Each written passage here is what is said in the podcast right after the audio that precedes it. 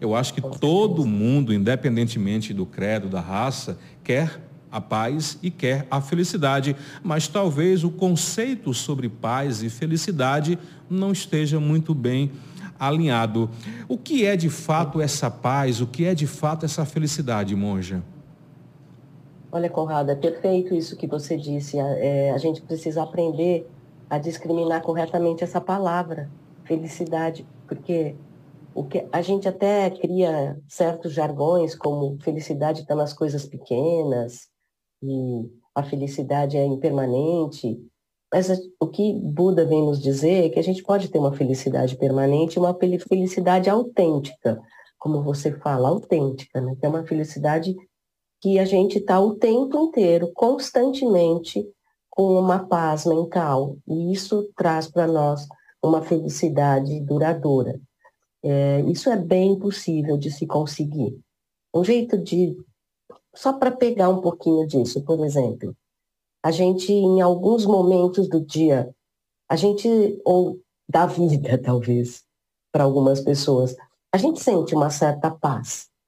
A gente sente um, um bem-estar que independe das coisas que estejam acontecendo ao nosso redor.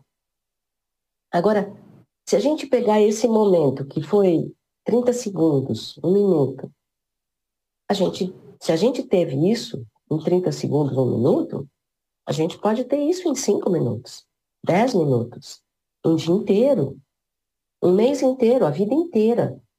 A gente precisa aprender a fazer isso. E é isso que Buda bondosamente, compassivamente, vem nos ensinar a fazer, a desenvolver essa felicidade autêntica, sim. Muito bem.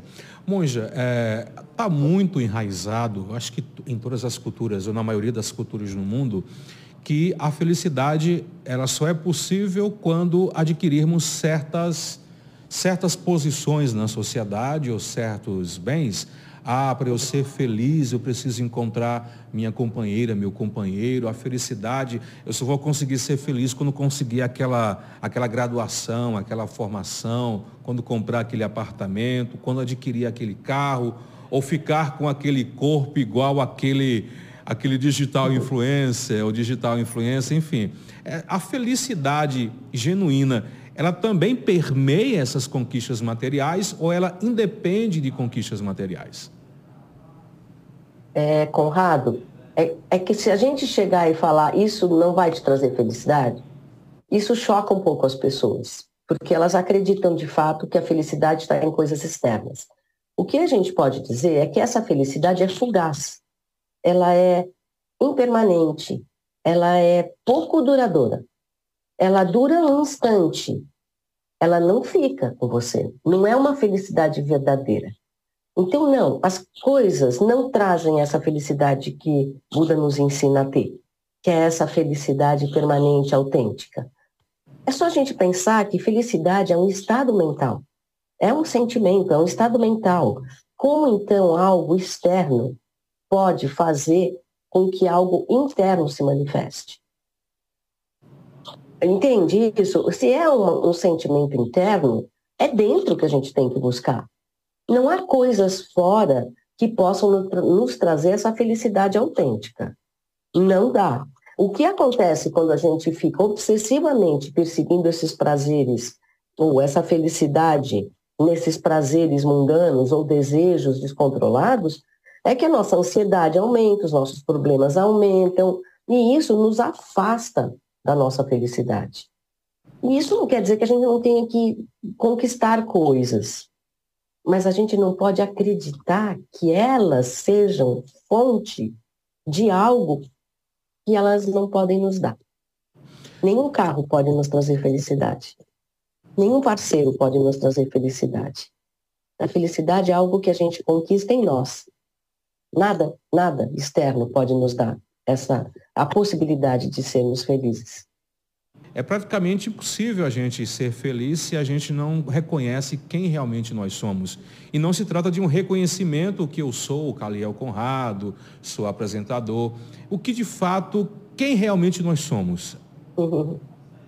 Ai, Conrado, que pergunta maravilhosa. Isso aqui é tema para uma palestra inteira, né? que lindo isso. Mas pensar, vamos pensar juntos no seguinte. É, nesta vida, a gente se identifica com esta pessoa que somos nós, né?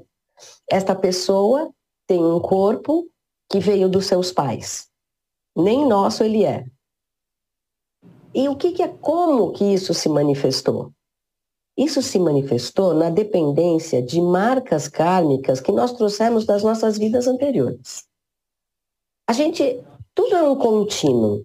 A gente começa, a gente sabe disso. Depois do dia vem a noite, o momento anterior, o momento presente depende do momento anterior, o momento futuro depende do momento presente. E tudo tem esse contínuo. Não faz sentido nenhum. Nenhum. Para mim, não tem lógica você achar que esta vida acaba nela. Da mesma maneira, ela não começou no momento em que se uniu o espermatozoide e o óvulo da nossa mãe. O que foi é que ela foi uma manifestação de um contínuo que já vem vindo. Então, esse contínuo veio de outras vidas e vai para outras vidas. Então, por que, que eu me identifico tão fortemente com este ser que é migrante, que vai morrer daqui a pouco, que vai desaparecer daqui a pouco? E daqui a pouco a gente vai embora. E esse contínuo vai migrar. E ele vai manifestar novas vidas. E um outro ser vai surgir das marcas que eu estiver carregando na minha mente residente contínua que é essa mente que migra de vida para vida. Então, quem sou eu de verdade? É essa, é isso que Buda nos diz. É, você não, procura, não deve procurar a budaidade em nenhum outro lugar, a não ser na sua própria mente. É na tua própria mente que você vai encontrar quem é você de verdade, que é esse ser que permeia vidas e vidas e vidas. Esse é o meu ser verdadeiro. E não exatamente este que eu me identifico hoje, que ele é só um momento, é só um instante. Quando se fala em mente, monja, a gente muito, não, mente e coração tem que estar alinhado para encontrar um equilíbrio na vida. Mas, na verdade, essa mente não se trata apenas de mente, cabeça, cérebro. O coração também faz parte dessa mente. Essa mente é, é justamente ela que, quando nós encerramos um ciclo da vida, é essa mente que sai do nosso corpo, que migra para uma outra existência. Mente e alma e espírito são a mesma coisa?